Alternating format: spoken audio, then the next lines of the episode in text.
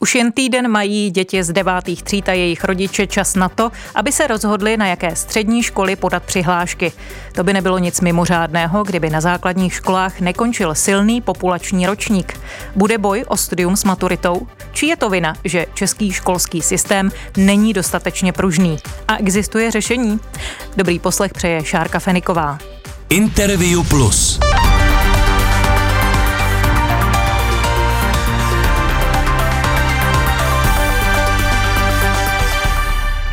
Pozvání do Interview Plus přijal výkonný ředitel společnosti JK Education, která provozuje síť soukromých eh, škol v několika zemích. Ondřej Kaňa, dobrý den. Dobrý den. Eh, vy jste také eh, spoluzakladatelem Pražského humanitního gymnázia. Ptám se proto, protože devátáků letos bude zhruba 106 tisíc, to je o 10 tisíc víc než loni. Jste třeba u vás na gymnáziu připravení na silný populační ročník? Já jsem to gymnázium převzal v roce 2016, což byla právě doba, kdy těch dětí bylo úplně nejméně a začínali jsme myslím z 50 studenty a naše povolená kapacita je 325 a vypadá to, že v tom příštím školním roce už tu kapacitu uh, zcela naplníme, takže my připraveni jsme a vlastně víc studentů ani přijmout nemůžeme. A je to, je to vlastně pro soukromé gymnázium nebo pro soukromou školu meta uspokojit všechny? To bych tak neřekl. Samozřejmě cílem je, aby se k vám hlásilo mnohem více studentů, než jste schopni uspokojit. Například uh, u školek našich to jde vidět velmi, velmi výrazně, kdy máte některé školky, které třeba mají waiting list nebo čekací listinu na dva roky dopředu a je tedy jako velmi pravděpodobné, že se něco podobného stane, nicméně my se maximálně snažíme o to, aby jsme vlastně kapacitu z hlediska budov eh, a učeben neustále zvyšovali. Eh, řekněme, že u vás jedním z těch kritérií, které selektuje ještě ty lidi, kteří se mohou k vám hlásit, je školné. Ano. Ale vybírat si letos mohou i školy státní, které, kde se školné neplatí, protože ta poptávka převyšuje nad nabídkou. Není to trochu nespravedlnost? To, uh... Myslím to tak, jako že o budoucnosti rozhodne to, kdy se člověk narodil. Je to tak, je to tak a já musím říct, že jsem skutečně fascinován tím, že je to pro někoho překvapení, když děti, které se narodily před 15 lety a každý, de, každý rok se můžete podívat na data statistického úřadu a vidíte, že za dva roky, za tři roky ta největší vlna přijde do škol, tak jako podle toho byste měli plánovat. My tak naše školy podle toho plánujeme. Před třemi lety jsme věděli, že letos je ten silný rok, příští rok bude opět také velmi silný a podle toho jsme prostě vytvořili plán, a který jsme exekuovali a mně přijde fascinující, že vlastně tohle eh, politická reprezentace, ať už vládní nebo komunální, nezvládla. Vy se často v rozhovorech odvoláváte na systém školství ve Finsku, kde funguje něco jako střední řídící článek. Hmm. Je ten schopný třeba podchytit i demografický vývoj?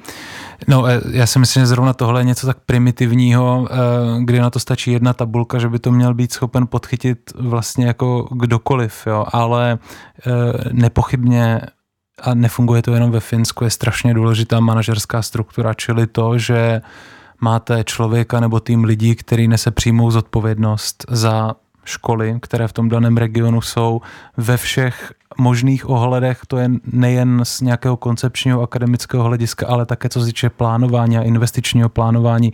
U nás bohužel je to absolutní myšmaš, eh, prostě vesnice, městečka, města, kraje jsou zřizovateli škol, ministerstvo je jakýmsi regulátorem, nikdo vlastně neví, kdo ty školy má reálně řídit, je to nesmírně komplikované. Když mluvíte o tom plánování, jedna věc je asi naplánovat, že je potřeba navýšit kapacity ve školách, ale druhá věc je potom, aby měl ty žáky v těch školách kdo učit. Jak je to s kvalifikovanými učiteli? Já si myslím, že... Myslíte si, že to by nebyl problém, i kdyby bylo více škol, že by bylo dostatek učitelů, kteří by mohli učit? Eh, vidím velmi výrazný posun za poslední tři roky, kdy se poměrně dramatickým způsobem zvýšil plat učitelů, eh, tedy respektive ne letos, ale v těch předchozích letech. Jde to vidět i na statistikách z pedagogických fakult, že se hlásí mnohem více studentů a v okamžiku, kdy umožníte eh, mnohem lepší přístup lidem, kteří nemají pedagogické vzdělání, ale jsou odborníky, tak si myslím, že to problém není. Eh, já si nemyslím, že na našich školách například platíme výrazně více nebo někde možná i o něco méně než na státních školách a přitom ti učitelé prostě jsou. Jo, takže Čili problém tom, jste neměli s tím já, sehnat učitele na vaše školy? Já si myslím, že ne. My budeme mít v Praze v příštím školním roce už překročíme hranici tisíce studentů napříč našimi školami, což znamená poměrně velké množství učitelů. To není v desítkách, to už je v pár stovkách a problém v tom není a e, samozřejmě ty učitele taky můžete doplnit učiteli zahraničními, pokud jde o cizí jazyky, takže já tohle jako problém nevnímám, vnímám to spíš jako nějakou, nějaký jako konkurenční boj, kdy skutečně jde o to, jaké podmínky a nejen finanční těm učitelům nabídnete. Na druhou stranu my se na to díváme možná z pohledu Prahy, ale hmm. E, vlastně ty podmínky jsou jiné e, v některých krajích, třeba i sociálně znevýhodněných oblastech. No tak to je samozřejmě obrovský strategický problém. Eh, já dlouhodobě upozorňuji na to, že eh, pokud se podíváte například na výsledky z těch eh, globálních šetření PISA a podíváte se na výsledky škol ve velkých bohatších městech a potom v krajích, které jsou, patří mezi ty nejchudší v této zemi, tak vidíte jako dramatické rozdíly. Takže to... Ale čím to je? Je to opravdu jenom tím, že jsou tam málo motivovaní studenti nebo žáci, anebo hmm. tím, že je tam málo motivovaných učitelů? No, ono to všechno souvisí se vším. Ti učitelé tam nechtějí učit, protože kvalita těch škol e, není prostě dostatečně dobrá. Ty studenti nemají dostatečnou z jejich pohledu kvalitu, ale to samozřejmě vychází z toho, z jakého jsou rodinného prostředí. Že ano? Takže uh, to je vlastně jako co bylo dříve, no, vejce nebo slepice. Uh, každopádně je to něco, na co Například teď nový prezident velmi upozorňuje a myslím si, že to je správně, protože jsem nezachytil v posledních x letech až na nějaké jako všeobecné politické, populistické proklamace, že by to někdo začal řešit a bylo by dobré, aby to začali řešit, protože jak v týmu, jak v životě, jak v rodině, tak myslím si z hlediska státu, ten stát je tak silný, jak je silný jeho nejslabší článek. Nevyřešit to ale samozřejmě prezident, ani nově zvolený prezident, musí to vyřešit vláda, čili tam se vracíme znovu k těm politikům. Um, nemůžeme je z toho vynechat, nemohou hmm. si to organizovat asi eh, sami střední články nebo manažeři, musí do toho pořád promlouvat politici, ano. alespoň mě se to tak zdá, ano. protože oni rozhodují o tom, kolik peněz půjde do školství. Je, je to tak, eh, je to prostě o vizi, je to o exekuci, je to o penězích. Peníze jsou, já jsem studoval ve Spojených státech, projel jsem, myslím si, jsem to počítal nedávno, určitě přes 100 škol po celém světě, primárně v Americe. Některé z nich byly například v Pittsburghu nebo v Detroitu, což jsou města, která velmi utrpěla e, tou deindustrializací e, a vlastně globalizací a e, je prostě mnoho příkladů toho, kdy přišla politická reprezentace, která má vizi a během jednoho, dvou volebních období byla schopná transformovat to místo, takže když to jde jinde ve světě, půjde to i tady. My už jsme na začátku zmiňovali, že vy máte síť středních škol v různých zemích. Jak se to řeší jinde, když vědí, že přijde populačně silnější ročník? No je to zajímavé. My máme eh, teda nejen střední školy, máme od školek, základní škol střední škol, všude možně. Eh, já jsem se skutečně nesetkal s tím, že by například v Chorvatsku, kde máme školu, nebo ve Španělsku, kde máme školu, byli jako překvapení z toho, že přijde určité množství studentů, kdy to je přece naprosto elementární věc. Eh, v České republice, jestli mohu jenom takovou odbočku, já si myslím, že to souvisí taky s tím, že a, a je to teda z mé osobní zkušenosti nebo ze zkušenosti našeho týmu z posledních dvou let, v České republice jsou naprosto neuvěřitelné parametry a požadavky pro to, abyste vlastně byla schopná mít školní prostory. Já jsem se s ničím takovým nikde na světě nesetkal skutečně. A tady, když se budeme bavit o Praze nebo... Mluvíte třeba i o hygienických limitech na třídy a tak dále, o těch mluvím, protože eh, ona je vlastně obrovské překvapení, a teď budu trošku ironický a sarkastický, že ve výz, vlastně v zástavbě městské nemůžete postavit, že vlastně tam není jako brownfield, kde můžete postavit školu kolem níž nebude nic a bude tam jenom denní světlo. To je skutečně obrovská náhoda, že ve velkém městě máte školní budovy, kde napříč nebo kolem nich jsou budovy, které jim stíní, ale v České republice je alfou omegou všeho denní světlo.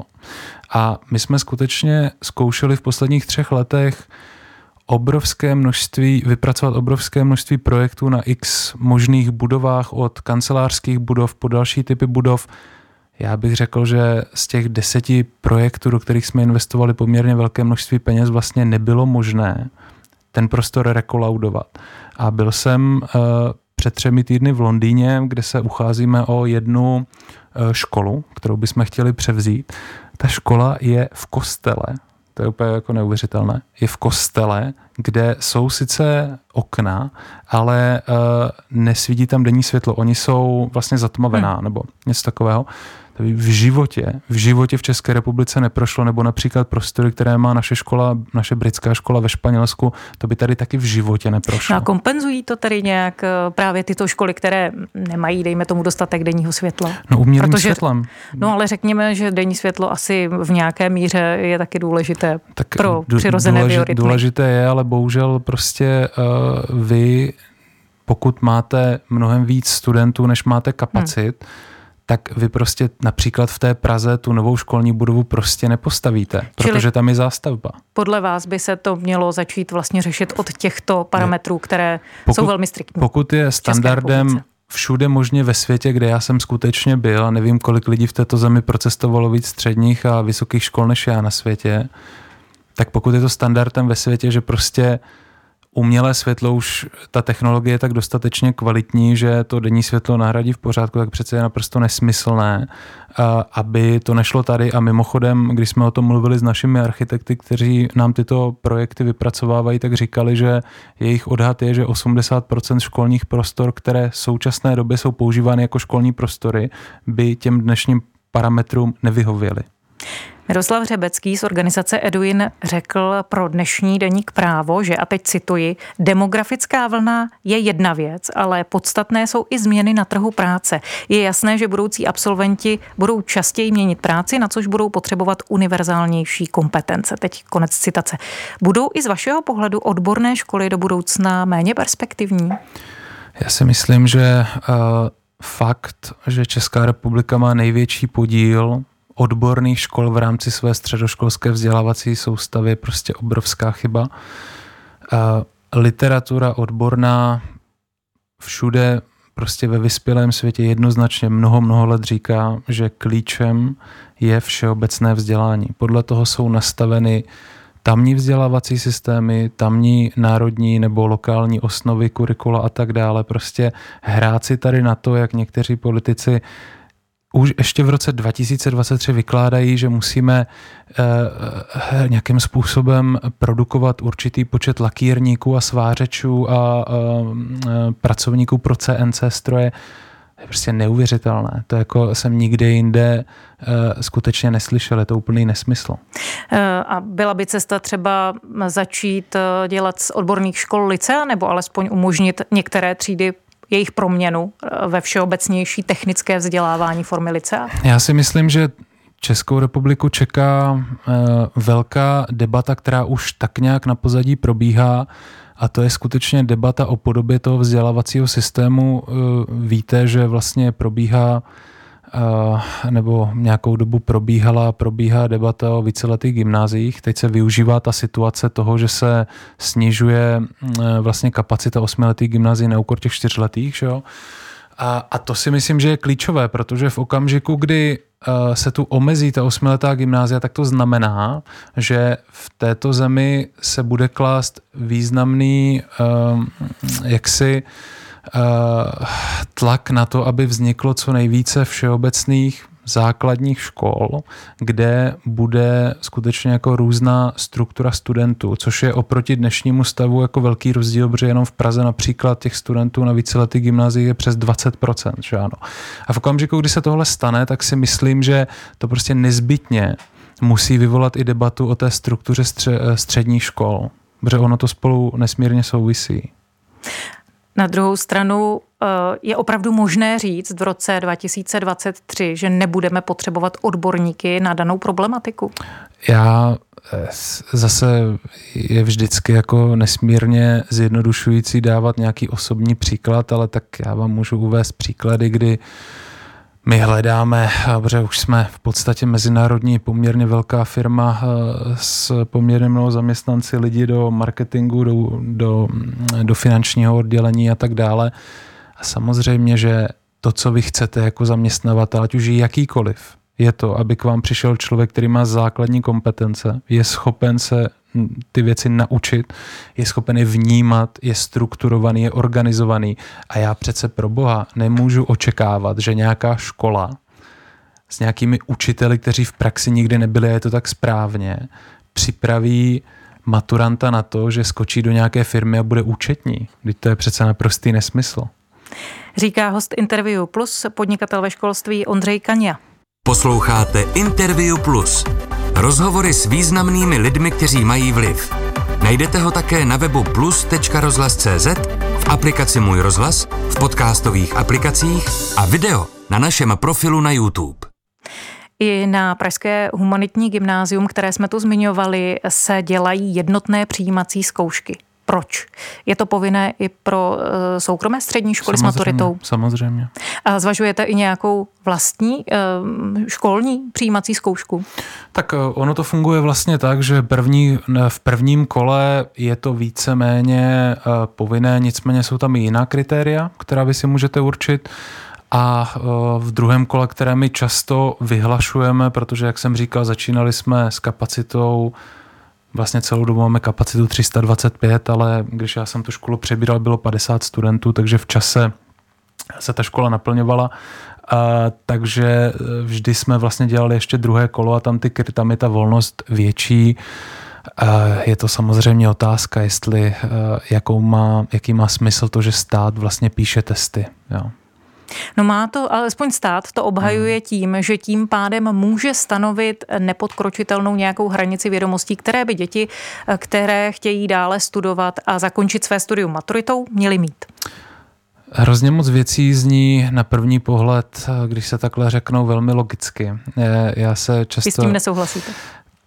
Já si myslím, nebo respektive takhle, ty dobré vzdělávací systémy a ty dobré školy s kterými já mám zkušenost za těch 11 let, co se v tomhle oboru pohybuju, to řeší tak a konec konců naše mezinárodní školy rovněž, že testy jsou nesmírně důležité, ale ty srovnávací testy se dělají jednou ročně a je tam skutečně velmi sofistikovaná datová analytika. To znamená, student napíše ty testy z několika předmětů a učitel dostane výstup a ví, v jaké oblasti, v jakých kompetencích ten daný student má nedostatky, kde naopak má silné stránky a podle toho se na, se na něj ten učitel zaměřuje a o rok později, až se ty testy udělají znovu, tak se na tu analytiku podívá a podle toho se hodnotí kvalita toho učitele. Čili tímto způsobem eh, v civilizovaném světě.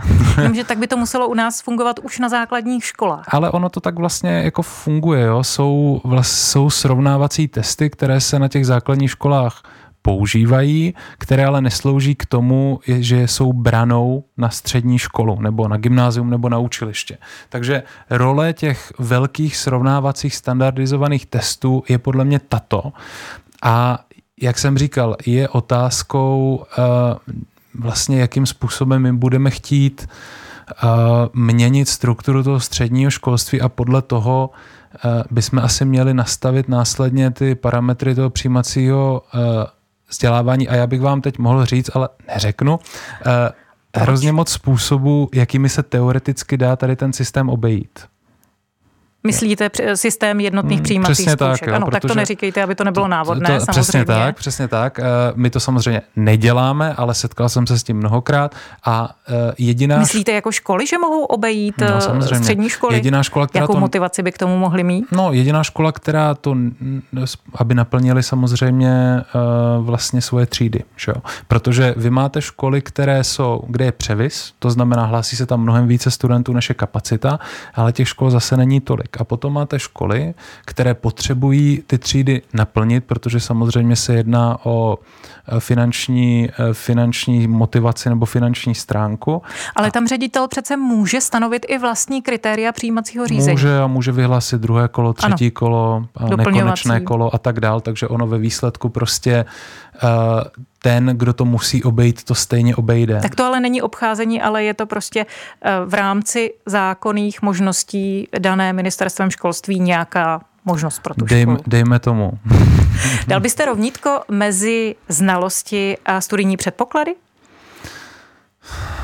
Když se tedy testují vlastně hlavně znalosti hmm. v těch uh, srovnávacích testech? Tohle je strašně obtížné, protože uh, i například uh, pokud my hledáme ředitele na naše školy, tak prochází velmi sofistikovanými psychologickými testy a následnou interpretací a tyhle testy vám většinou testují nějaké přirozené kompetence, přirozené schopnosti toho daného člověka, ale to často vůbec nemusí odpovídat tomu, jaké ten člověk vlastně ty kompetence reálně má, jestli byl schopen ten svůj potenciál naplnit. Jo.